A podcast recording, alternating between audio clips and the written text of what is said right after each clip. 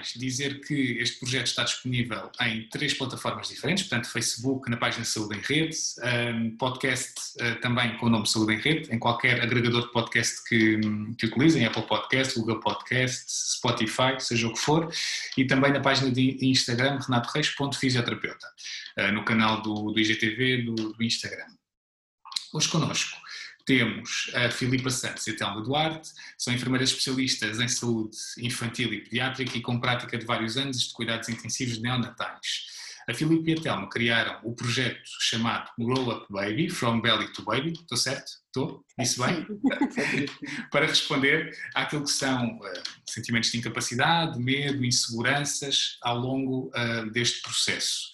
Um, será que vamos ser capazes? O que é que vai mudar na nossa vida? Como é que nos vamos adaptar? São algumas das muitas perguntas que surgem ao longo deste caminho.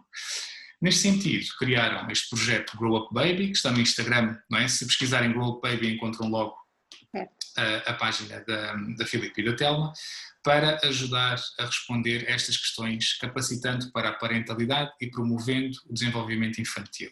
Diria até, por exemplo, para promover a saúde, não é? Eh, para, em, em última instância, acabam também por ter, por ter este grande objetivo chavão. Uh, no momento em que uh, está cada vez mais evidenciada esta relação entre a literacia e saúde e a autoeficácia, ou seja, a capacidade de resolução de problemas, parece que faz cada vez mais sentido falar na capacitação dos pais e das famílias para cuidar e resolver problemas.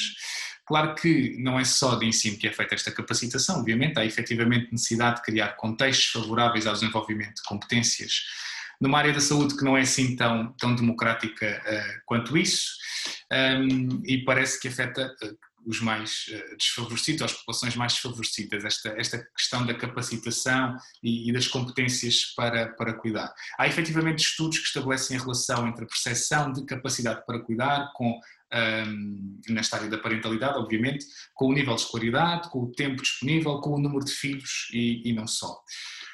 Falamos hoje sobre, uh, hoje de literacia em saúde também, é, uh, de uma forma aberta e de acesso livre de todos, um, também com o objetivo de uh, englobar o máximo de pessoas possível. e falamos hoje de um dos períodos mais desafiantes enquanto casal e também acredito que para o bebê, não é? Que está nove meses na, na, na, na barriga, não é? Depois, entretanto, salta cá para fora. os primeiros três meses um, do bebê os, estes longos, eh, e por isso é que demos este, este nome, uh, estes longos 90 dias. São muitos dias e são muitas adaptações que, é, que, é, que, é, que são necessárias gerir. Antes de mais, uh, Filipa e, e, e Telma, muito obrigado por, por, estarem aqui, também por terem aceitado o convite, fico, fico feliz. Muito obrigado. Aceitamos com muita satisfação, até porque achamos que é um projeto uh, inovador do Renato, uh, e que traz vários ganhos para toda a gente que ouve, porque é exatamente isso que explicou muito bem. A literacia em saúde hoje em dia é muito importante e chegarmos a toda a gente cada vez de formas diferentes, os meios digitais cada vez assumem maior ah, importância. Portanto, nós é que agradecemos o convite para falarmos este bocadinho, que acho que, e, e, seja sim. proveitoso para todos. E acho que vai ser mesmo só um bocadinho, não é? Porque a quantidade de questões que nós temos, eh, não sei se vai dar tempo para, para falarmos tudo, mas vamos, vamos, eh, vamos tentar vai, uh, dizer só. Diz, diz. Deixa só acrescentar que ah, só um bocadinho realmente do mundo que é, e tal como tu disseste, 90 dias são muitos dias, muitas horas, e que também estamos disponíveis no Instagram para ajudar os pais posteriormente a esta conversa nas, nas dúvidas que surjam e no futuro todas as mais dúvidas que possam surgir e perguntas. Estamos sempre disponíveis e o nosso objetivo é ajudar estas famílias cada vez mais. Portanto, vocês estão disponíveis no, no Instagram, podem, podem mandar eh, mensagem Sim. diretamente para a página, não é? Vocês, Sim, exatamente. Sim, um... nós, nós, respondemos uh, às dúvidas da forma que, que nos é possível, dependendo das situações, uh, só, só através de uma observação clínica ou não, mas de, uh, no, naquilo que nos é possível nós ajudamos e, a esclarecer a dúvida, ou mesmo se aconselhamos, se for preciso, então, uma maior observação, reencaminhamos profissionais da nossa confiança a que as pessoas possam recorrer de forma a solucionar o problema que eles, que eles encontram.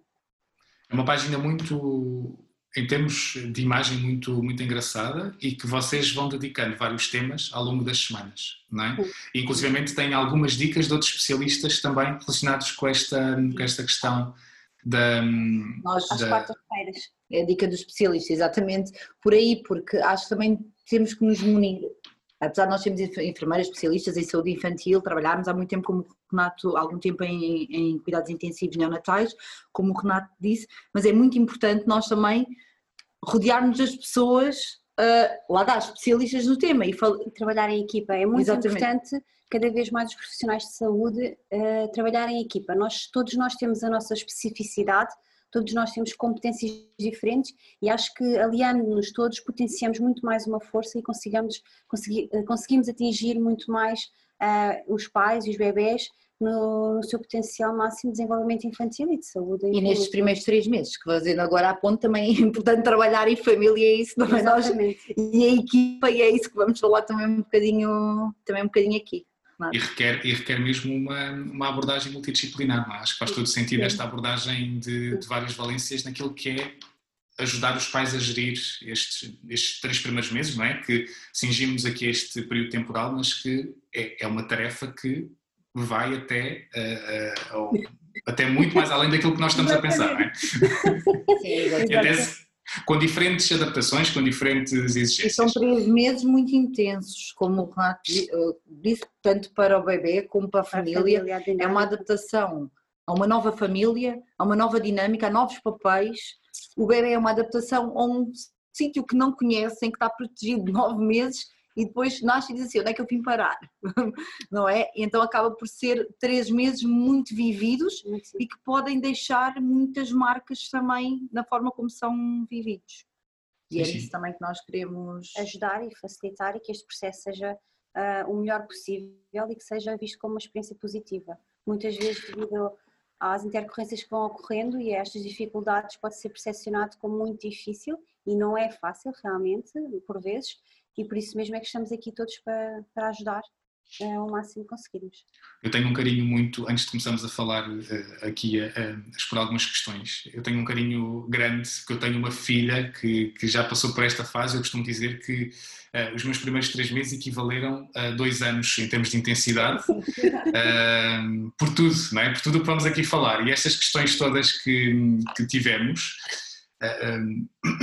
já falámos nisto todas as sessões, mas os pais muitas vezes pensam que são só eles a passar por aquilo, mas eu, eu comecei a ver, eu tive estas dúvidas todas. É? E, e, pensei, bem, se calhar sou eu que, é, que estou aqui a fazer alguma, alguma asneira em termos de gestão da criança, não é? Do bebê. Mas não, estas são dúvidas eh, padrão e é, é interessante fazer este balanço também. E marcam, muitas vezes nós ouvimos dizer assim, ah, vais ao segundo. Não, eu tenho no início que ele chorava dia e noite, não é, Renato? Isso, exatamente. Pronto. Até me disseram assim, até já me disseram... Uh, uh, antes de ir ao segundo, ao segundo, tens que descascar essas camadas todas, essa cebola, para perceber okay, a experiência toda como é que foi, não é? E filtrar algumas coisas. Isto é muito importante. Eu acho que por acaso tem uma dica. Muito... Mal, sem dúvida, mas há muita coisa que tem que ser trabalhada e tem que ser trabalhada ao longo do tempo. Uh, e é, lá está. Estes três primeiros meses são muito intensos. Uhum. Todo, todas as fases têm coisas muito intensas e coisas muito positivas e coisas muito negativas.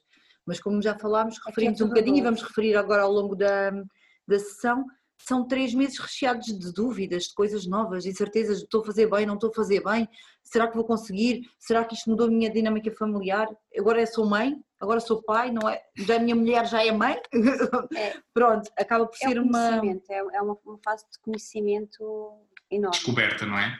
Descoberta, sim, exatamente. É e é muita informação também, e, nós, e é preciso saber procurar informação, cada vez mais. Sim.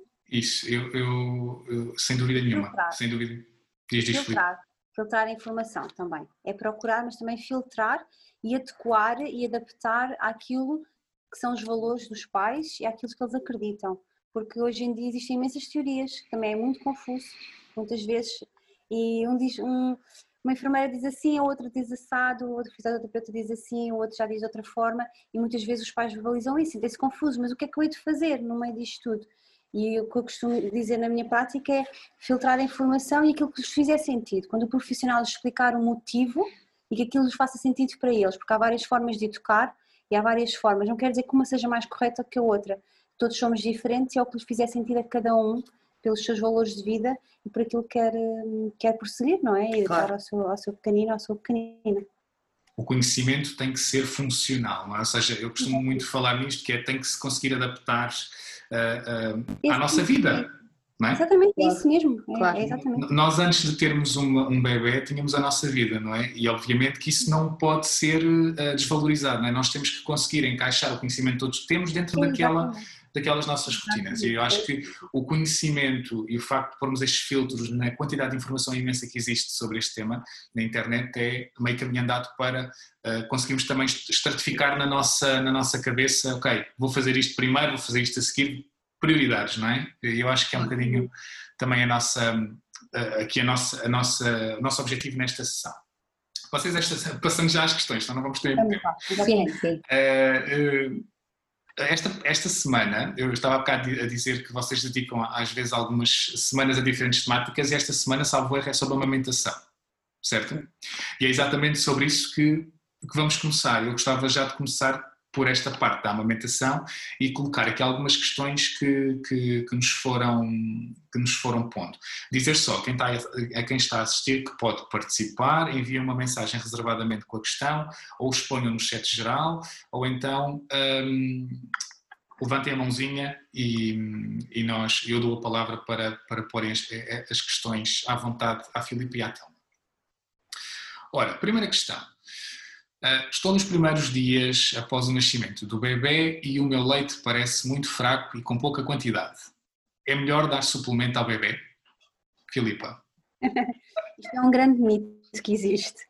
Não existe leite fraco, nem existe leite melhor ou mau.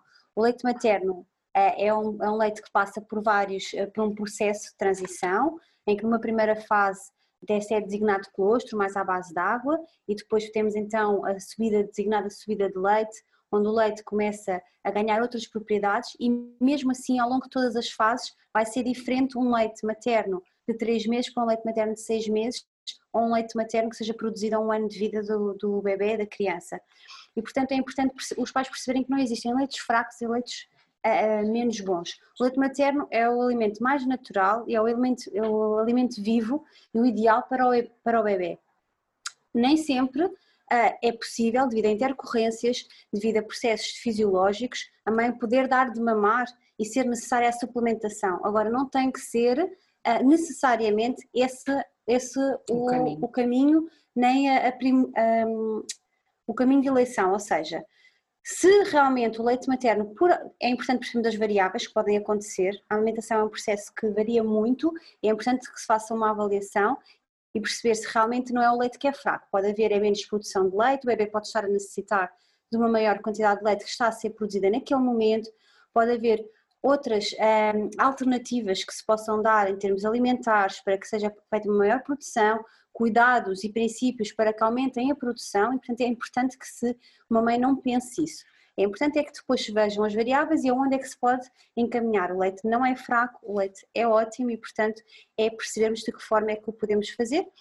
A suplementação vem como algo que vem para nos ajudar e não como seja o ideal ou que seja o melhor. Pode ser algo complementar, mas vai depender da situação da criança e de tudo o que estivermos a Sim, quando, e neste momento já há muita mais uma vez em termos de informação, uhum. e muitos profissionais nesta área também Sim. que podem ajudar, ou seja, num, numa primeira dúvida se tem leite, se não tem leite, tentar também eh, aconselhar-se. Aconselhar-se. Uhum. Sim, exatamente. Existem, e os próprios hospitais muitas vezes têm. têm um... Agora está tudo um bocadinho condicionado pois. mais uma vez devido à Covid-19. À Covid-19 mas já se procurarem, ah, já hum, ah, no contactos gratuitos que aconselham uhum. e depois há outras uh, conselheiras da amamentação que, que, se pode procurar Sim. para ajudar nesta, nesta, nesta, fase. nesta fase e nesta dúvida. Sem dúvida. E é uma fase, e é, e é uma dúvida muito forte mentalmente para as mães, não é? Muito e tanto que tivemos duas questões neste sentido. E a segunda era exatamente esta, que é como é que eu consigo saber que o que o leite é suficiente para ele? Okay. Não é? Porque eu, eu já tive é? Isto é, é, eu até acho legítimo, acho legítimo todas as dúvidas, mas esta dúvida é, não é? Nós com o leite conseguimos medir, não é? Com o leite fórmula, vá, digamos assim, não é? Consigo medir. Um, mas depois eu também penso, ok, mas com a comida, não é? Quando eles começam a comer comida sólida, eu não, eu não estou a medir, mais ou menos, eu não estou, eu não sei que pesa a comida, não é? Isso também não sei até que ponto é que é funcional, mas um, eu não sei que pesa a medida, eu também não sei se ele está a comer o suficiente ou não, não é? No fundo é um bocadinho, ou seja, eu, eu encaro esta dúvida como eu, eu, estou a dar de, de, mamar e será que é suficiente para, para, para ele, não é? Porque se calhar se comparar com, com o biberon, não é? eu consigo perceber qual é a quantidade que ele bebe. Sim, exatamente. Mas isto, isto prende-se muito com a, com a insegurança e com, com o facto de realmente não saber a quantidade que está a ser necessária por todas as variáveis que já falámos. E há bebês que reclamam a alimentação, há outros bebês que não reclamam a alimentação e é necessário acordá-los e há sempre esta dúvida: será que ele comeu o suficiente? Porque não se vê, não é visível. O Renato está, estava agora aqui, estava, estava aqui a falar em termos de quantidade, não pesa a quantidade da carne, do arroz, mas é visível a quantidade. Tem mais e nós temos pela visualização, um, comeu mais ou menos, pouco, mais ou muito o prato. Os próprios pratos infantis têm um tamanho, isto tudo é pensado um, desta forma, da quantidade que normalmente a criança come. Claro que isto estamos sempre a falar em valores standard e bebê vai ser um bebê um bebê que nasce de 2 kg, é muito importante também, também dizer, um bebê que nasce de 2 kg, um bebê que nasce de 4 kg, as necessidades nutricionais vão ser diferentes, como é óbvio, portanto não podemos comparar. E já falando aqui só também já agora o leite de fórmula que lá diz na lata um mês comer 90, dois meses, isso é um valor que é muito standard, não é aplicado e, e é, é, exatamente, e é um, às vezes um risco os pais dizem, mas mas ele lá na lata diz que ele tem que comer 90 e só, ele só come 60. Mas há bebês que nascem de 4 kg, há outros que nascem de 2. Há um com um mês tem, tem, tem 4 kg e outros têm 3. Portanto, isto vai variar muito. É importante perceber que o leite materno na mama, eh, o importante é isso que estava a dizer. Como é que é importante saber? Não é as mães saberem eh, realmente se ele ingeriu muito ou pouco, é a observação do padrão. Portanto, as mães cada vez mais pelo conhecimento, estes 90 dias são super importantes, vão perceber quando é que ele mama mais, quando é que ele mama menos, depois é, há, há duas coisas essenciais, que é o, as eliminações. Eu costumo dizer às mães que é entre líquidos sai líquidos, ou seja, se o bebê mamar, ele vai obrigatoriamente fazer xixi. Se eu beber muita água, vou várias vezes à casa de banho. E a mesma coisa se passa com o leite materno. Portanto, se o bebê estiver a ser bem alimentado, é normal que vá fazer mais vezes xixi. Fraldas secas não é o ideal e o cocó também não é uma forma de quantificar. Porquê? Porque o cocó, tal como muita gente sabe, e se não souber, é a metabolização do, do alimento, e muitas vezes nem sempre, em todas as falas, fazem cocó. E portanto, nem todos os bebés fazem todas as falas cocó. Do xixi é realmente aquele valor standard. E depois, através da avaliação do peso, se o bebê estiver a evoluir bem, portanto, muitas vezes até se diz que um bebê, digamos assim, teoricamente, na mama, ah, nós não sabemos a quantidade que ingere, e depois Imagino que ele é internado ou que um pediatra diz, ah, ele para este peso deve comer 180 e nós vamos lhe dar 180 até de leite materno que foi extraído e ele reclama mais. Ele come mais na mama, só que nós não sabemos, não é? Portanto, isto são valores standard, são valores teóricos, não, não, não é padronizado. Eu também tenho 50 quilos e se calhar posso comer mais que uma pessoa que tenha 60 e, e, e, manter o meu peso. Portanto, é perceber estas variáveis e é importante avaliar a criança está ativa, reclama as alimentações ou não, mas faz xixi regularmente e, portanto, está a evoluir um bom peso, a mama é o suficiente. E, está a ser e até porque a adequação deste padrão e percebemos se ele mama ou não, é até, eh, como a Filipe disse muito bem, em relação ao peso, no início os bebés têm Perde. que fazer, perdem Perde. e depois têm que ser pesados de forma mais regular, ou seja, são pesados quando sai da, da maternidade, é pesado ao fim de uma semana, é pesado aos 15 dias, ou seja, isso vai dar um bom feedback e vai deixar as mães de perceber, eh, exatamente. com a ajuda dos profissionais, profissionais. pesarem, se está a mamar, se não está a mamar, exatamente por, eh, é por aí, conseguimos ver. Eu estava a pensar no, no, que, no que, estavam a dizer, da, do, das quantidades no leite de fórmula, não é? E isto é um, uma, uma estratégia, não sei se poderá ser ou não, mas pensando nisto à distância, uh, é uma estratégia de marketing, pode ser uma estratégia de marketing interessante, não é? Que é, como é que eu ok, diz para o primeiro mês bebe aquela quantidade, e eu começo a pensar, eu enquanto, será que ele está a beber na minha mamá aquela quantidade toda? Nós fomos num biberon e vemos, isto é imenso, um bebê tão pequenino, Uhum. Eu a brincar costumo dizer Exatamente. que vou inventar, ou quem inventar, um debito que um, algum aparelho que meça a quantidade de leite que sai das mamas de uma mulher Incrível. está rico, milionário. E é verdade, isto é uma das grandes dúvidas, e, e eu já sou mãe, e muitas vezes é por mim a pensar, será eu própria, sabendo de tudo, claro que na altura uma pessoa pensa, será que estava má, será que não estava má, portanto, é, mas é a forma de ver, é eliminações, peso, mais, Não, uh, mais, sim, mais correto. mais correto. Eliminações mais xixi do que estavam a sim, falar, do que, do que- Até tenho a sensação que ah, dão mais ou menos o número de xixis que, que, que o bebê deve fazer por dia, não? Assim no hospital. 4 a 6 por dia. Então, é- isso é Mas um, isto- um tema controverso, porque imagino que nós não vamos trocar logo a fralda. Ele, entretanto, faz logo a seguir. E nós já não vamos acordar o bebê outra vez só para ir ver a fralda. Portanto, se calhar na próxima vez ele vai ter uma fralda muito maior e na outra vai estar seca porque ainda não, ninou. Existe uma coisa que é o reflexo também gastrocólico, que é muito, às vezes há bebés que mamam e seguir é que fazem cocó. Nós até queremos trocar a fralda antes, ou seja, ele já mamou e nós vamos ter que trocar a fralda novamente. Porque acontece, portanto, não é, não o é que nós costumamos saber. falar é uma fralda en- entre ali, uh, mama, Exatamente. uma fralda sem xixi, tudo bem, pode acontecer. Mais uma vez, nós não vamos à casa de banho da mãe. E depende da fase, também Claro. temos falar da fase inicial. É normal que o bebê nos primeiros dias não faça assim tanto xixi, tá? porque está a perder claro, peso, está a perder peso. está a perder peso, está a ingerir em poucas quantidades, porque lá está, o processo de alimentação vai crescendo, portanto vai ingerir cada, cada vez mais quantidades, o estômago vai dilatando e portanto também não vai ingerir grandes quantidades, não vai fazer grandes quantidades de xixi, portanto também vai variar Exatamente. o, o tempo de- do bebê, não é? De, Sim, um mês, uma exatamente. semana, vai ser diferente a quantidade de xixi Agora, necessária. duas fraldas secas, três fraldas secas, se calhar já é, é- a altura de começar a E perceber e olhar para o bebê e ver os Claro, sinais também que claro. ele apresenta. Num- num- Numa perspectiva que fal- falaram há pouco, que foi do sono e do ter que acordar para mamar. Não é? estavas a, Filipe, estavas a dizer isto que numa perspectiva, noutro contexto, mas temos duas questões neste, neste sentido.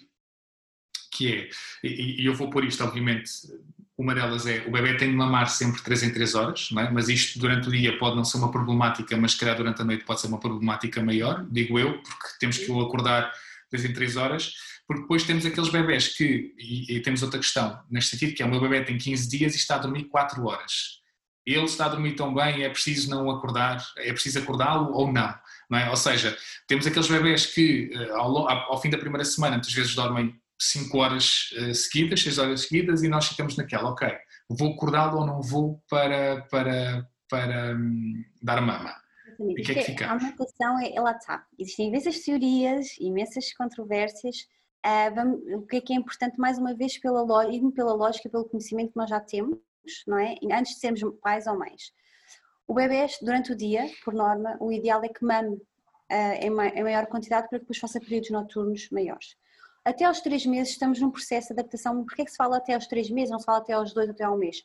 Porque realmente os primeiros 90 dias de bebê, os primeiros três meses é o processo é considerada a fase de adaptação meio extrauterino e, portanto, vai variar. E é aqui que ele se vai conhecer cada vez mais. E, portanto, o padrão vai mudar. E é importante realmente isto acordar de 3 em 3 horas. Não, o bebê pode reclamar de 2 em 2 horas, pode reclamar de uma em uma hora. E, portanto, principalmente na mama, lá está, nós não sabemos a quantidade que ele ingeriu. E, portanto, ele pode ter uma maior necessidade, até porque ele pode mamar de duas ou em duas horas durante o dia e chega à noite e faz então esse período de 4 horas. Ok, então, mas ele teve a ingerir bastante quantidade durante o dia, ele teve bastante ativo. Portanto, é importante o sono, porque isto também, o sono é muito importante a nível cerebral, a nível de desenvolvimento cerebral. O cérebro, só a título de curiosidade, é o órgão que vem mais imaturo quando o bebê nasce e, portanto, que se vai desenvolver muito ah, através dos estímulos que são dados cá fora. E é importante o seu descanso também. Porque até nós, se nós não dormimos, se nós não descansamos, ficamos mais estressados, mais ansiosos, e o mesmo se vai passar com os, be- com os e não vão, têm tendência a não evoluir tão bem. Porquê? Porque o metabolismo deles é muito acelerado, eles crescem no- até um ano de vida, é o crescimento se nós crescêssemos à mesma velocidade, estaríamos uns gigantes, não é? Portanto, é muito acelerado, o metabolismo deles é muito acelerado. Assim como eles gastam muita energia, eles produzem muita energia. E é quando estão a dormir que, digamos assim, que se diz que se engordam mais. Porquê? Continuam a produzir muita energia, mas não gastam calorias, né? estão a dormir. E, portanto, é ali que um bebê, eh, alguns estudos já nos, já nos demonstram que um bebê que esteja múltiplas vezes a ser acordado e que durma menos, tem tendência a crescer menos por causa disto, não é? É o É- maior gasto de energia. Maior gasto de energia. Por isso, Portanto, nessa questão em particular e, e concreta, se o bebê dorme, tem 15 dias, e dorme 4 horas durante a noite, mas durante o dia Exatamente. fez intervalos mais regulares de, alimentação, mamou de 3 em 3 horas, 2 em 2 horas, pode perfeitamente deixar essas 4 horas.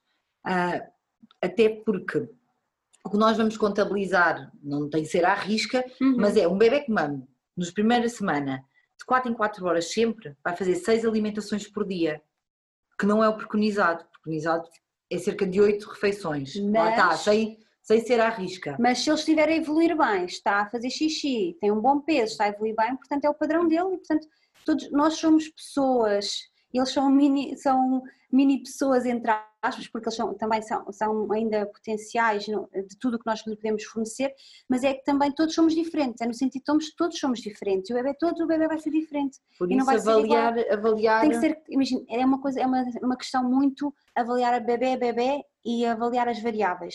Uma mãe que me perguntasse, o bebê tem 15 dias e dorme às 4 horas, acorda ou não acorda? Eu tinha que lhe perguntar, durante o dia como é que ele se comporta. É um bebê que costuma reclamar a alimentação, é um bebê que não costuma reclamar a alimentação, é um bebê ativo, é um bebê que por norma tendência a ser mais dorminhoco, como é que está a nível de alimentação. Portanto, isto tudo permite, tem que ser feita uma avaliação para estas, para estas respostas tão concretas, porque a pessoa, o, o indivíduo, o cliente, o bebê, seja a mãe, seja, somos todos diferentes e é, é uma avaliação subjetiva e tem que ser feita. Agora, não é categoricamente, a resposta não é categoricamente, não, não tem que acordar não, ó, sim, tem que acordar. Portanto, vai depender muito uh, das variáveis, das variáveis que, que estejam implícitas uh, naquele bebê, naquela alimentação. Estamos a falar um bocado que, que, que ou seja, a minha, a minha questão é uh, quando é que nós não precisamos de, de, de acordar necessariamente o bebê, não é? Porque nós sabemos que depois o padrão de sono muda, não é? E se calhar aqueles bebés depois passado um mês, um mês e meio começam a ter o seu padrão digo eu, pelo menos experiência pessoal, não é? Mas, mas quando é que nós podemos deixar de nos preocupar com, com esta questão do sono e da alimentação? Ou é, seja, é, se, é, se é que há, há alguma bitola, não é? Não há, eh, não há diretrizes concretas para isso. Porquê? Porque é muito realmente, é, há muitas teorias sobre a alimentação e principalmente cada vez mais o que se, o que se fala é, é livre demanda. Ou seja, que o bebê reclamar, ele vai mamar. Sempre que ele reclamar, vai mamar.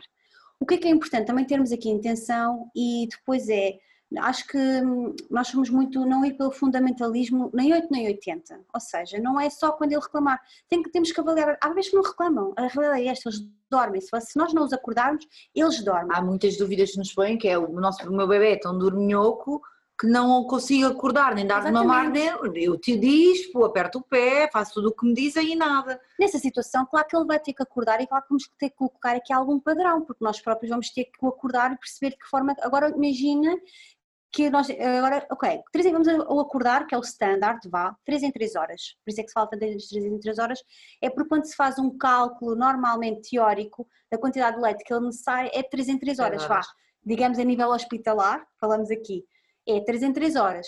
O que é que acontece? Ao fim das 3 horas o bebê está muito. Do...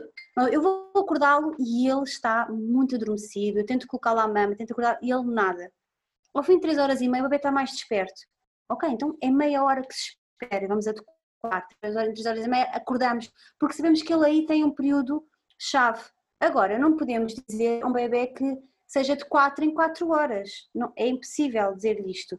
O que é que se fala é que na primeira semana, nos primeiros 15 dias, que estão, que os bebés perderam peso, é Cá, este retrocesso de peso e não nos e, portanto, esquecer disso. É por isso que se diz para acordar o bebê nestes primeiros 15 dias, porque o bebê perdeu peso e agora está na fase de, na fase de, de adquirir peso e nós queremos que ele atinja, uh, volte a atingir pelo menos o peso de nascimento. Ao fim de 15 dias tenha o peso de nascimento e mais um bocadinho, mas vá, o, pelos mínimos que tenham o peso de, de nascimento. E, e, e, por isso é que se fala em acordar e, a questão. E porque também é uma fase de adaptação, lá está. Ninguém nasce ensinado, a mulher também não vem ensinada e o bebê também não vem ensinado a mamar e a acordar quando tem que acordar. Por isso é que nesses primeiros 15 dias os horários têm que ser um bocadinho mais rigorosos. Com o, com o passar do tempo, com claro. os dois meses do bebê, os três meses do bebê, lá está, comendo durante o dia, estando ativo, ativo tendo xixi, acaba por ser uma adaptação e começamos a espaçar os intervalos durante a noite, porque o sono da noite para o bebê e para os pais não é igual ao sono do dia. e por isso também é importante fazer um dosear, pôr na balança e ir doseando estes fatores, avaliando sempre Já ainda o bebê. Ao, ao, sono, parece que os bebés muitas vezes trocam também o sono, não é? À noite muito mais despertos, muito mais ativos. Querem conversa. e depois uh, durante o dia uh, dormem mais. Nós queremos, os pais querem o contrário, não é? Porque lá está, precisam descansar, porque durante, noite tem, durante o dia têm todas mais atividades. Mas a realidade é esta, é que se o bebê uh, tiver a reclamar vai ter que ser dado, vai ter, vai, vamos ter que alimentá-lo, não vamos, claro. não, não, se vamos, não vamos instituir padrão de não lhe dar para ele aguentar mais, não. Isso é já outra coisa. Estamos aqui a falar do, do acordar, mas também é importante falar do não tentar, nestes primeiros também três meses, haver essa preocupação com a educação do sono. É tanto que quando falamos em medidas promotoras do sono, falamos, divide-se realmente em três períodos, até aos três meses e pós os três meses, por causa disto, porque este processo de adaptação tem que se ter uh, em conta.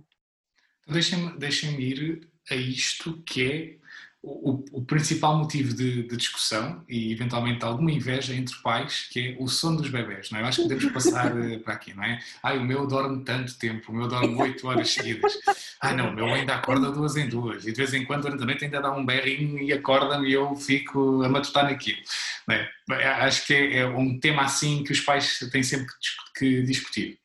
Estamos a falar nessa questão é uma das de... Maiores, desculpa, Renato, é Força. uma das maiores dificuldades que muitas mães, quando nós perguntamos as maiores dificuldades, e inclusive perguntamos no Instagram as maiores dificuldades, nos referem a privação de sono.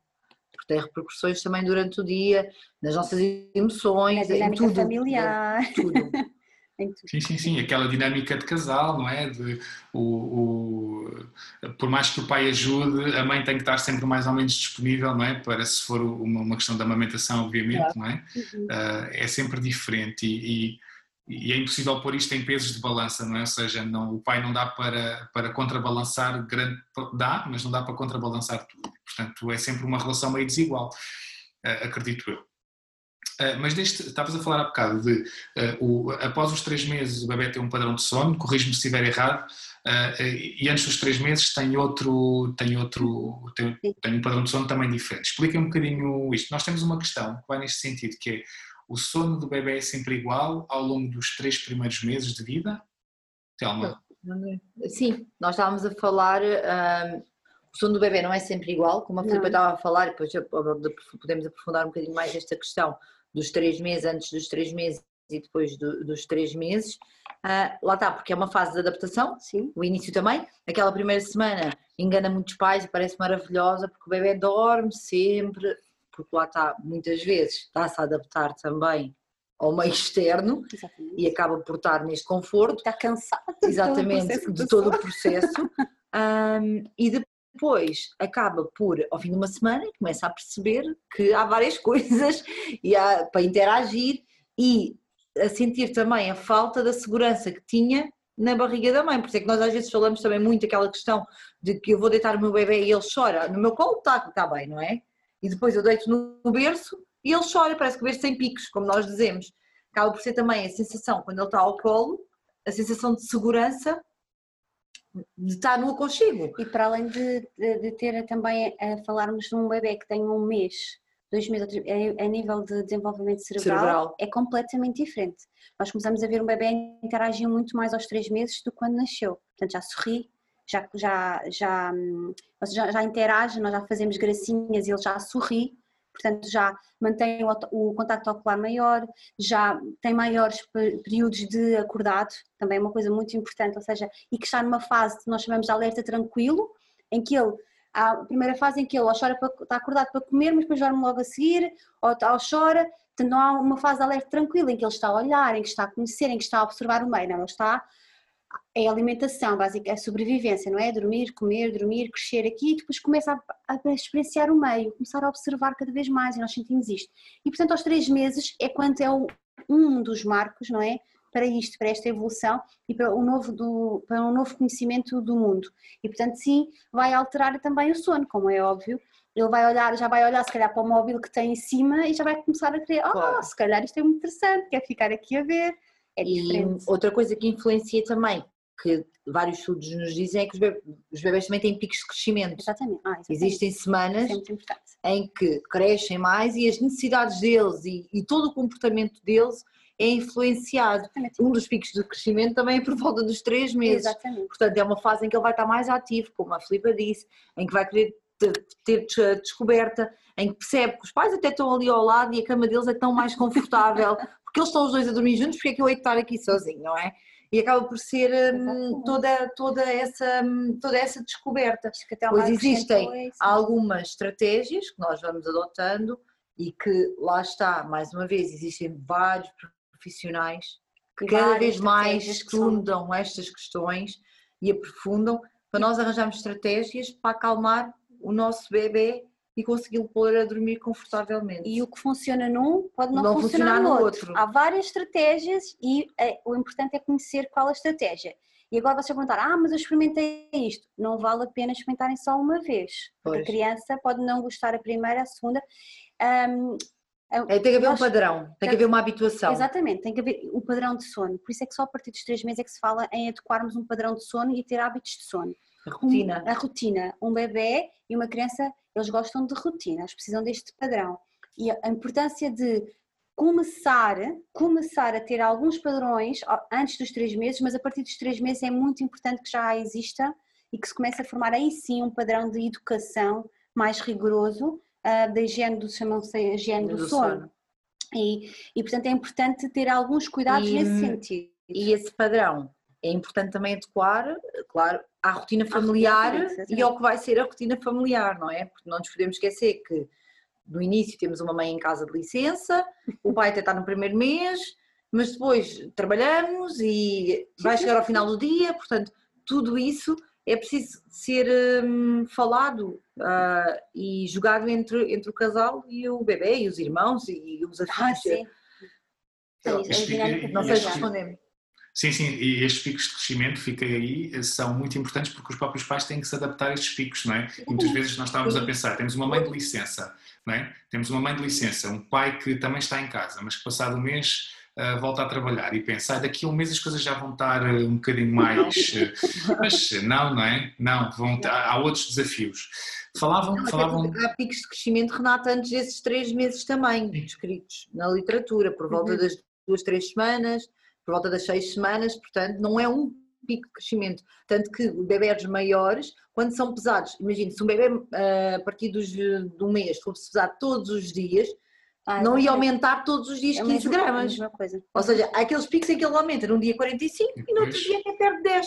Claro, Mas claro. se nós somarmos e formos vendo, por isso é que os bebés não são pesados, nem deviam ser, todos os dias, que é para nós termos este padrão, que ele tem que aumentar X lá está, ah, sem ser padronizado. Isto é muito importante que os pais também, é, é importante transmitir esta mensagem aos pais, eu acho que é isso que cada um estava agora a frisar, que é, existem padrões, existem coisas para nós termos uma noção, mas tudo é diferente, tudo tem que ser adequado.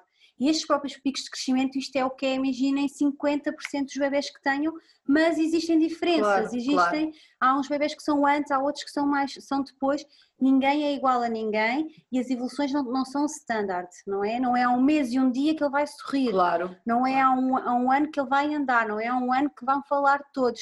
E não, não é por isso que ele é melhor ou pior, ou que vai adaptar melhor ou pior e... Exatamente. E uns adquirem umas coisas mais cedo, outros claro. adquirem depois o importante é que depois, uh, no sumo, eles continuam, continuem a evoluir. Portanto, e é isso que, tem, que os pais têm, é importante e ter em conta. Não comparem, por favor.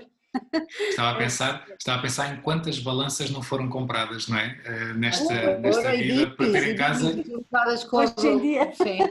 As para, por causa destas pesagens uh, diárias, não é? Este stress todo à volta do peso do bebê e que é importante, obviamente, mas tem as é suas. Importante, mais uma vez, como nós falamos no início, o peso do bebê acaba por ser um, um fator decisor, decisor e, sim, sim, boa importante. avaliação em termos de amamentação, mas não todos os dias naquele registro. Sim, não entrem nisso. Porque vão entrar em paranoia. Estavam a falar há bocado de, de, estratégias para o sono. Algumas estratégias para ajudar esta questão do padrão de sono, eventualmente antes de, dos três meses, não é? eventualmente. Mas pronto, estamos agora focados aqui nos três meses, vamos ficar por aqui, não é? Um, estamos a falar de quê? Baby wearing, estamos a falar de outro tipo de, de, de ajudas. Baby wearing é uma opção.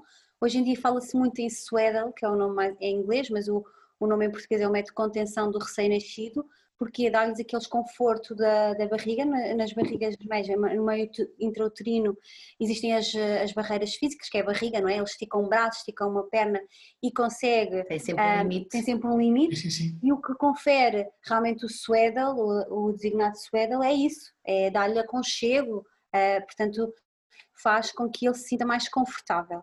O importante, por exemplo, no swaddle, e aviso já, já agora, é que não deve ser praticado continuamente. Isto traz consequências a longo prazo um, a nível da musculatura do bebê, porque se o bebê esteja sempre apertado, esteja sempre preso, esteja sempre contido. Naquela posição. Naquela posição, pode dar, por exemplo, um, um dos fatores é a displasia da anca, uh, outro é realmente a nível muscular, o ficar com, digamos, um, enriquecimento dos músculos, não é? O tónus, não tem uma grande flexibilidade, porque estão tendencialmente sempre mais apertados.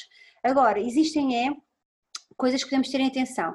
Existe o white noise, chamado white noise, que é, é em termos dos sons, dos que são os que recordam, já existem, diver, já existem diversas aplicações exatamente com white noise com, com esse exatamente. Sim, exatamente. uma das coisas que muito falada é a luminosidade também quando o bebê for dormir terem atenção o sítio em que está uh, o barulho portanto se queremos colocar algum padrão, é neste sentido, por exemplo, imaginem diferenciar o barulho do dia do, do barulho da noite, portanto, por norma, de noite temos um, um, um, menos barulho, portanto, ao final do dia, isto acontece muito, até agora que falamos agora, o caso dos pais é muito engraçado, que é os pais chegam à casa do trabalho, vá, diga, eh, tendo em conta que também está o dia todo com o bebê, chegam à casa do trabalho às 7, 8 da noite e vão estimular o bebê, ah, estou lindo, que saudades, e isto é muito bom para os pais, mas infelizmente é uma contraindicação a nível de cuidados do sono, porque vai estimular o bebê que ele fique mais ativo, o objetivo é que ao final do dia se baixem as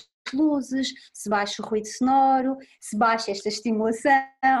E muitas vezes é, um, é um, uma das coisas que é muito feita e é natural, como é óbvio, os pais têm saudades e não tiveram com o filho o dia inteiro e é perfeitamente natural, mas tenham atenção a não fazer isto de uma forma excessiva, por exemplo, é um dos Sim, um, uma, uma estratégia também que muito, em muitos sítios é, é abordada com, com sucesso é o embalar o bebê em cima da bola de pilates. Se nós estivermos sentados, aquele movimento contínuo, contínuo uhum acaba por também acalmar o bebê, isto é um scald, claro, e geralmente numa divisão ou, numa, ou junto, em frente a uma parede branca, ou seja, se nós formos fazer isto em, em frente a uma televisão em ah, que tem, sim. mesmo não tenha barulho, tem uma cor, agora vem outra tonalidade, agora é muito estímulo. muito estímulo. Ou seja, a redução de estímulos para o sono é fundamental. Exatamente. E não é, agora está na hora de dormir, apaga as luzes, vá, agora ficas aí no berço e vais dormir sozinho. não. Acaba por ser um processo, lá está, uma rotina e não, isto não vai correr bem ao primeiro dia, ao segundo, ao terceiro, infelizmente. Queríamos muito que fosse assim, mas é uma rotina. Temos que... E tem que ser implementada estas medidas. O bebê tem que perceber, ele não percebe, não é? Acaba por. É tudo novo. E esta rotina tem que ser explicando ao bebê ao longo, ao longo dos dias, insistindo, sendo persistente Exatamente. e paciente. Nós queremos que eles, nós queremos que eles compreendam como nós compreendemos, não é? Mas a verdade claro. é que eles precisam é de uma padronização, não é? Um estímulo constante, um, eventualmente... E há bebês que podem se adequar, mais uma vez, nós batemos sempre na mesma tecla, mas há bebês que podem demorar uma semana a adequar-se a esta padronização, como há bebês que podem demorar duas semanas. Vamos avaliando ao longo do tempo e é importante os pais perceberem a reação do bebê a diferentes medidas e não aplicar um dia, dois dias isolados, porque isso não vai resultar. E vai acabar por ser frustrante para os pais. Vez, nem, nem tentarem só uma vez. Nem tentarem só uma vez. É, tem que tentar mais vezes e perceber realmente quais são os comportamentos do bebê. A observação do bebê é muito importante. Uh, quando Sim. falamos aqui também, perceber se ele gosta ou não gosta, é muito através da observação. Porque apesar dele não falar, a sua linguagem não verbal, e hum, falando aqui um bocadinho no choro, há diferentes tipos de choro, é verdade. Nem sempre conseguimos identificá-los logo na primeira semana e na segunda semana, mas, mas uh, com o decorrer do tempo, a mãe já sabe que o bebê chora, ah, isto é de fome, ah, isto realmente é outra. Portanto, Aí é está a doer alguma coisa é, de certeza. É, os choros são, realmente são diferentes. Agora, não, não esperem que o bebê nasça e que exista alguém que lhe propriamente ensine uh, o choro. É muito de observação, de perceber, de olhar, de experiência, exatamente. Existem tipos, existem diferentes tipos de choro, ou seja, Sim existem, não é? Eu sei que existem, nós percebemos claramente quando eles são diferentes, não é? Mas uh, há formas de nós associarmos, ok, este choro parece mais isto, este choro parece mais aquilo, obviamente os bebés são diferentes, mas eu, eu, eu estava a falar nisto porque lembro-me de uma aplicação, e há uma aplicação que diz este tipo de choro, nós carregamos lá e diz uh, fome. É? Uma coisa parece que é super intuitiva e nós temos muito aquela tendência, ah, vamos aqui porque isto vai nos dizer tudinho. Este é fome, este é cólicas, este...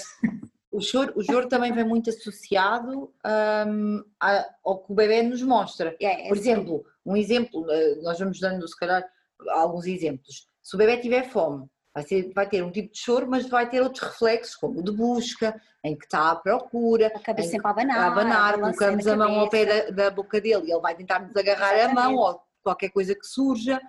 Uh, por exemplo. Um tipo de choro de dor, por exemplo, um choro de dor de é o choro, primeiro dá um grito, ah! E depois parece que faz uma apneia, faz, fica ali um momento sem respirar, depois volta a, dar aquele choro de grito, por exemplo, isso é um, um choro de dor, vá, digamos assim, de fome é um choro contínuo, eu quero comer, eu quero comer, dor é, é ali uma dor que ele não aguenta, depois faz uma apneia, digamos assim, ali um tempo sem respirar, e depois volta a gritar, e, e aí percebe-se mesmo um gritozinho, faz mesmo mais agudo, é, é diferente, portanto, Uh, mais uma vez, lá está, os sinais. Imagino que nessa fase ele já está muito, está a apertar-se muito, a apertar as mãozinhas, as a pernas sempre a abanar, portanto já, já são um sinal que pode ser de dor, não tanto de fome.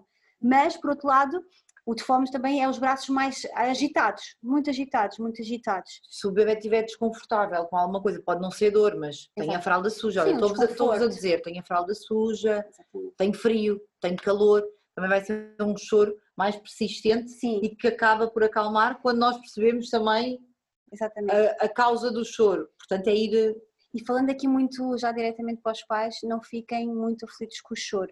É bem normal o bebê chorar. Ele, é a forma é que ele tem de falar. comunicar e dizer que precisa de algo. Portanto, uh, o choro não significa que ele está mal, significa só que ele precisa ter uma necessidade suprimida e que nós vamos conseguir. E, portanto, cada vez mais com o conhecimento, não fiquem aflitos de que algo está mal. É, é só a forma dele comunicar que algo não está bem, ainda não fala e, portanto, é a forma dele se exprimir.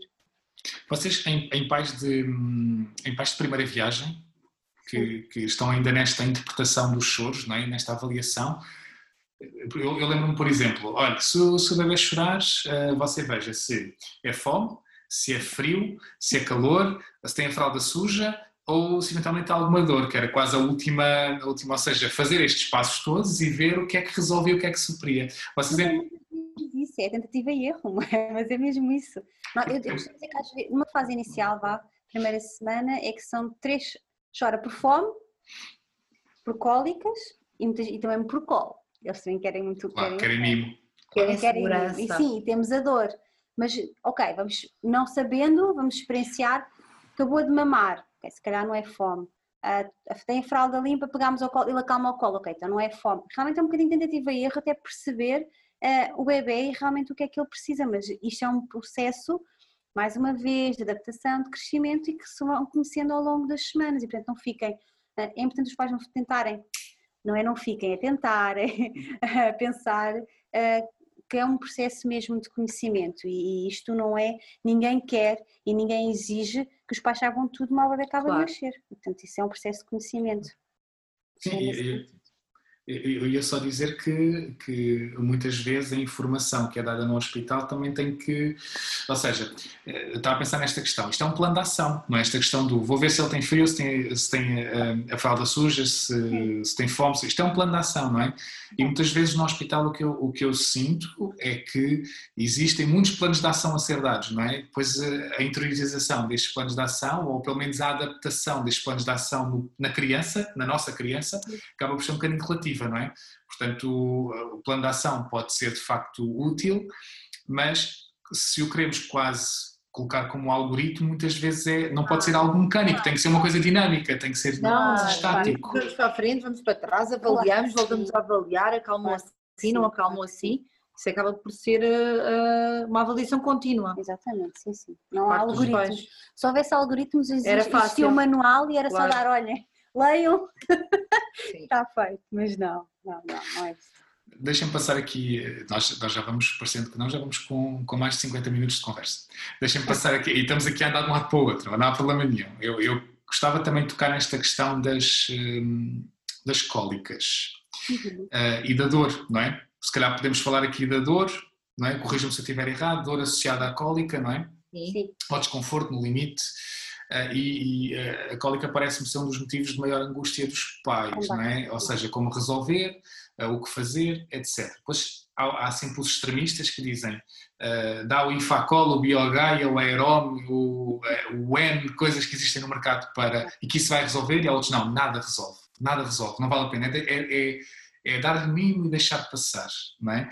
E depois é, é chegamos àquele, ao, outro, ao outro extremo que é chegar a um ponto naquela fase dos primeiros três meses do bebê que é tudo é cólicas, não é? Ele chora é cólicas, ele chora é cólicas, ele chora é cólicas, ele chora cólicas e, e ainda ficamos aqui, não é?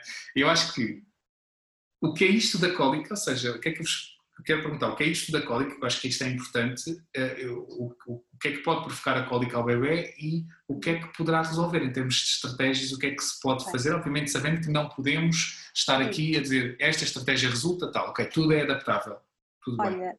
A cólica é uma avaliação, tem que ser uma, feita uma avaliação muitas vezes até multidisciplinar, não é assim tão linear quanto isso, é frequente, muito, muito, muito frequente, um, e depois tem diferentes causas. E aí é que reside, no fundo, a chave para a resolução das cólicas, é perceber qual a causa, que nem sempre é, mais uma vez, a chapa 5. E, portanto, é importante fazer uma avaliação. O que é que existe? Existem sim cuidados padrão, digamos assim, para as cólicas e que possam aliviar, independentemente do tipo de cólica que seja a sua causa. Nomeadamente a aplicação de calor na zona abdominal, quando falamos de calor é pode ser um saquinho de sementes que nós aquecemos no micro-ondas e se colocar, uma toalha com. Tendo atenção quente. sempre se não está muito quente, isso é claro, é importante salvaguardar, porque nós temos, às vezes, os bebês têm uma pele muito sensível, uhum. nunca aplicar diretamente, é a primeira uh, regra, uh, e ter atenção à temperatura à também. Temperatura. Envolver... Sim, estar sempre primeiro nos no, pais e, e depois. numa zona sensível da nossa pele, exatamente, no punho. no punho, por exemplo, e só depois aplicar no bebê. É a massagem, a massagem no sentido de evacuação e da eliminação, sempre no sentido contrário dos relógios, não é? Ah, porque é este o sentido a nível intestinal. Ah, temos também um método de contenção que ajuda a aliviar. Também se pode colocar o bebê de barriga para baixo, porque com as pernas fletidas, porque vai permitir uma abertura do ânus e, portanto, uma maior Quando uma está acordado. O bebê, com o bebê acordado, deitado, nunca dormir de barriga para baixo. Mais cólicas que existem. Exatamente. A medicação uh, pode vir suplementar, mas não é a solução. Ajuda, mas não é a solução.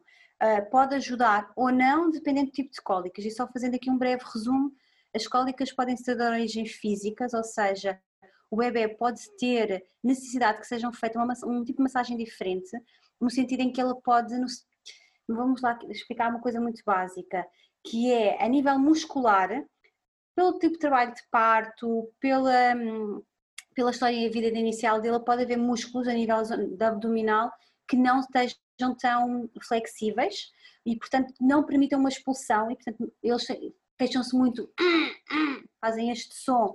E, portanto, ou seja, Parece estão a fazer força, mas, mas nunca conseguem fazer nada sozinhos. E aí, portanto, vai ser uma massagem mais específica, vai ser uma massagem que muitas vezes, hoje em dia, mais cada vez se recorre à osteopatia. Uh, e muitas vezes é preciso fazer, realmente ser feita essa avaliação e ver qual é o padrão muscular daquele bebê.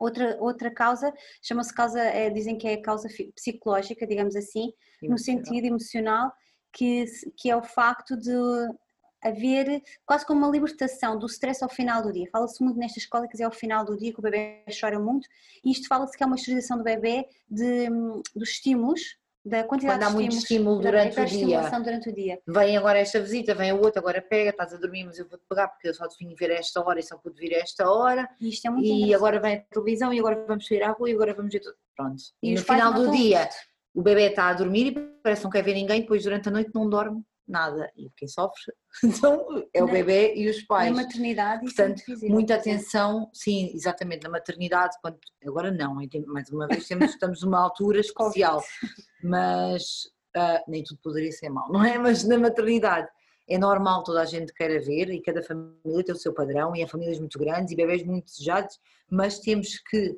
pensar em reduzir uh, o estímulo ao bebê. E na maternidade, muitas vezes, vem uma visita, vem outra visita, depois entra a enfermeira, depois entra o médico, depois e o bebê está constantemente a ser acordado e estimulado. Naquele... E depois, no final do dia, apesar de ser aquela primeira semana maravilhosa. Agora posso respirar. Ah, Sim. Posso libertar tudo, porque já me tive aqui a aguentar e agora posso libertar-me. Pronto. E é um bocadinho isso também que acontece. é, é uma da, das causas, é, é, é, essa também. E depois temos ainda as, um, as, digamos, metabólicas. as metabólicas, que têm a ver com a, com a alimentação. Com as intolerâncias ao leite de vaca, com as a lactose, lactose. depois há o tipo de alimentação materna que pode ter alguma influência. Mãe comer uma sopa de feijão e tiver a dar de mamar durante 5 dias de seguida, provavelmente vai ter repercussões no bebê e vai perceber alguns alimentos. Alguns alimentos, e, e bebês para bebês. Sim, bebê para bebê, exatamente. Uhum. Uh, que, e tudo isso, lá está, o bebê que tenha cólicas persistentes, recorrendo a um especialista, pode avaliar o bebê e tentar perceber, de acordo com a história de saúde Exatamente. e com os, eh, com os, antecedentes do bebê, que, de onde é que vem e os qual é esta origem. Que ele apresenta, exatamente. É após mamar que realmente chora e grita e tem a cólica, é ao fim de três horas de mamar, ou é mesmo ao final do bolsa dia. Bolsa muito, não bolsa. Muito. Isso Pronto, tudo é, tem que ser feito avaliado. Claro que nem tudo é cólicas, mas claro que muitas coisas são cólicas. Sim, mas uh, tende-se muito, não é? Como a fase dos dentes, não é? Tudo é dentes, não é? Chega ah, a um ponto, tudo é dentes, como tal qual como tudo é cólicas sim, a sim, está com febre é dentes. Assim, Exatamente. Está a babar é dentes. Está com borbulhas é dentes. É, é dentes, é, certeza. Exatamente. Uh, quando uh, há aqui uma, acho que houve uma questão que nos falava quando é que, ou seja, que havia, havia pessoas ou especialistas que diziam que as cólicas surgiam ao, longo, ao final de uma semana, outros que diziam que eh, já ao final de 20 e tal dias é que isto existe alguma informação sobre isto? Isto é real? Ou é Existem muitos estudos, muitas teorias e, nem, e até próprios especialistas não existe standard. Existem vários estudos e cada vez mais. Antigamente dizia-se que os cólicas eram só aos 3 meses. E, sim. e que o bebê que nascia não tinha cólicas. É, e hoje em dia cada vez não, já se percebe que não, que existe algum, algum muitos bebés têm cólicas já na maternidade. Se andarmos assim dois minutos para trás e as, uh, como a Filipe explicou as três uh, causas. causas, se nós pensarmos numa causa física, essa causa física vem desde o nascimento, ou seja, é provável que esse bebê, se for esse tipo de causa, tenha uhum. cólicas logo na primeira semana. Mas se calhar, se for uma causa, como a última que falámos, uma alergia que desenvolva as proteínas de leite de vácuo Pode ser mais, mais tarde, tarde. Pode, não é obrigatoriamente tenha que ser logo no início. Portanto, uh, na nossa opinião, pela nossa experiência uh, clínica, pela nossa, pela nossa prática clínica profissional, as cólicas estão permanentes e podem existir sempre. Existem várias teorias, vários estudos que já dizem que sim e outros que dizem que não. E ainda não existe. Há também estudos que dizem, estudos não, há muitos, muitas pessoas que dizem aos três meses aparece de certeza. Às vezes é quando começa. Não desaparece. Muitas vezes. Às vezes é quando começa. Portanto, é, é muito controversa a informação, mesmo para nós profissionais é realmente uma E nós percebemos que para os pais seja muito complicado, mais uma vez. Sim. Porque é muita informação e, e se nós formos a três profissionais diferentes, vamos dizer três coisas uhum. diferentes. Mais uma vez, voltando ao início, há uma hora atrás, uh, é importante termos informação, percebermos, adequarmos e, e vermos o que é melhor que é para nós. diz o que é que faz sentido para cada um de nós, não é? Sim, o, o, que é, realmente as mudanças que o bebê passa, não é? as alterações que o bebê passa desde que sai da não é? Desde que sai de onde está nove meses passa três dias na maternidade, ou cinco, eventualmente, não é? dependendo até mais, não é? estamos aqui a falar se calhar de, um, de 100 problemas subjacentes, não é? Mas e depois de repente vai para outro novo contexto, que é casa, uhum. e depois vai para um contexto onde tem visitas da família toda em casa, não é? E, e esta questão... o pai e a mãe se calhar durante um mês e depois fica só com a mãe, o pai chega durante o dia, ou seja, tudo são mudanças é, e acaba, como é difícil adaptar-se os, nós, adultos, adaptarmos a uma nova rotina, porque já, não é fácil, não é nem, tudo um mar de rosas, nem não é? Nós, e mesmo um, ser humano, não é? Sim, claro, mas estes, estes meses são muito difíceis em termos hormonais para a mulher, para o homem adaptar-se ao novo papel também e às hormonas da mulher muitas vezes, uh, ao bebê adaptar-se é toda esta loucura, portanto acaba por ser sim uma fase de adaptação, mas que o bom supera o mal. E que nós estamos aqui para ajudar a que passem sim, da melhor forma. E é importante repetir que vocês estão contactáveis através da página e, portanto, eh, qualquer questão, vocês mesmo eh, precisando de uma avaliação, reencaminham para essa avaliação, não é? Isso é, isso é importante dizermos e mencionarmos. Não temos muito mais tempo, mas eu queria eh, voltar atrás para pegar em algo que eu acho que foi Telma que disse, que foi Estávamos a falar do barriga para baixo durante o dia, como estratégia para alcoólicas, não é? E, mas durante a noite não. Não. não. Isto é, Isto é um motivo de ansiedade, não é? Digo eu, parece, acho que é um motivo de ansiedade. Muitas vezes fala-se da morte súbita, não é o síndrome da morte súbita, eventualmente. Tem a ver com isto ou não tem? Ou tem a ver, tem, tem... com isso.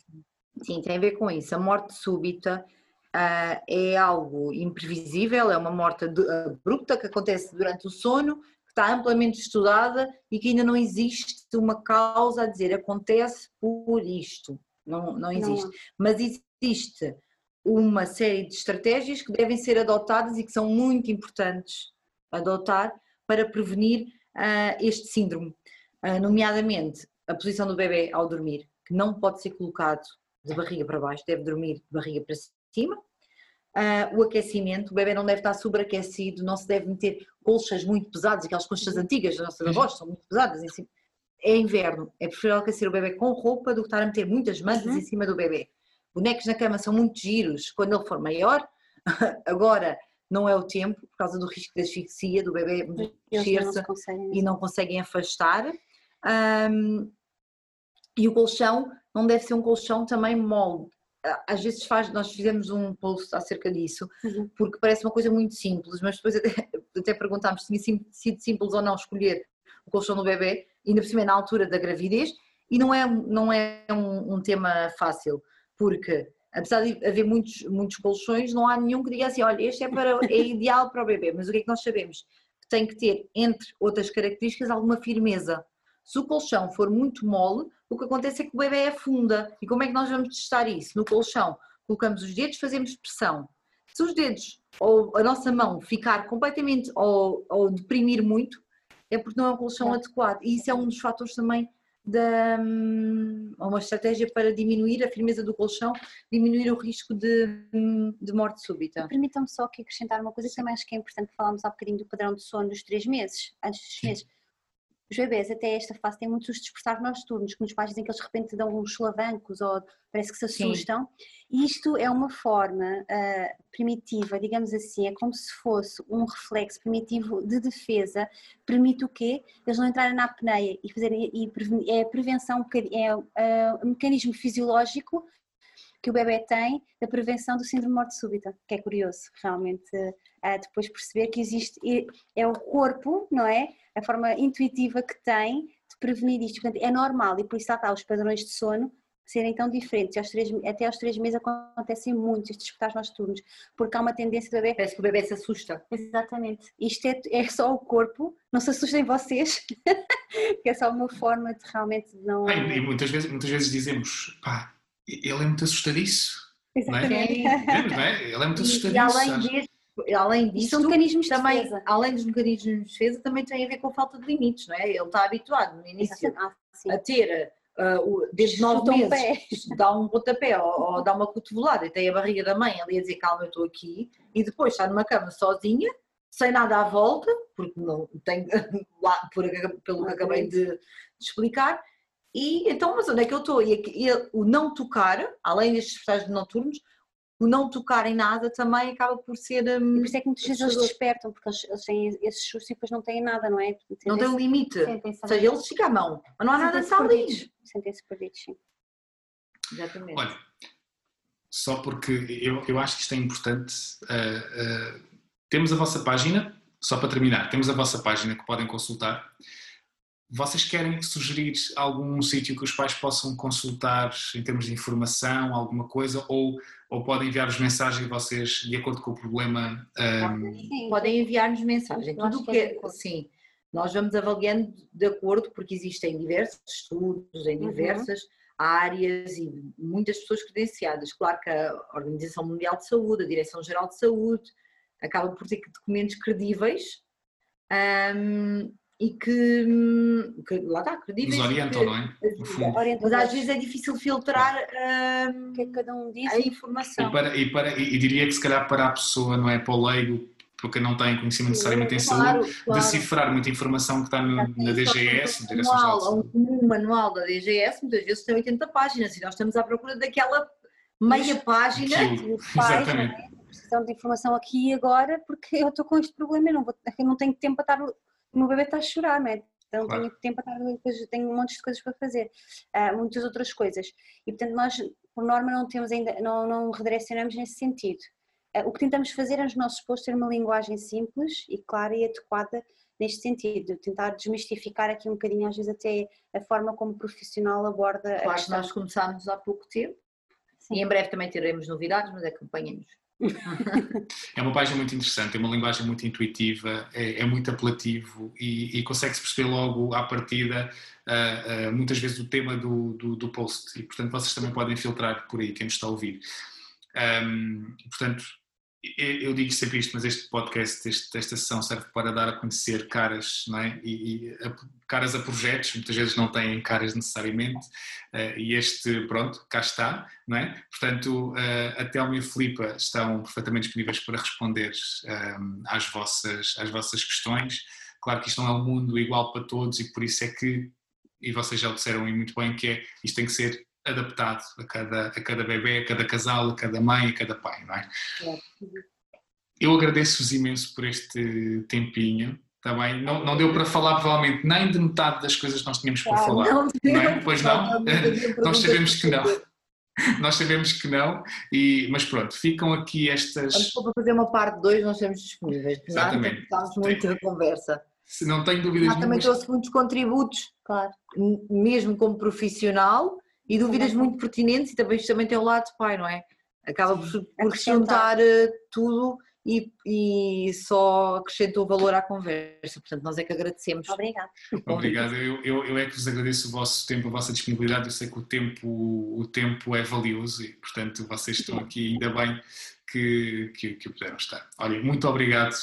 Uh, espero que gostem. Já sabem, Grow Up Baby no Instagram, podem consultar a página e um, e conhecer a, a Telma e a, e a Filipa.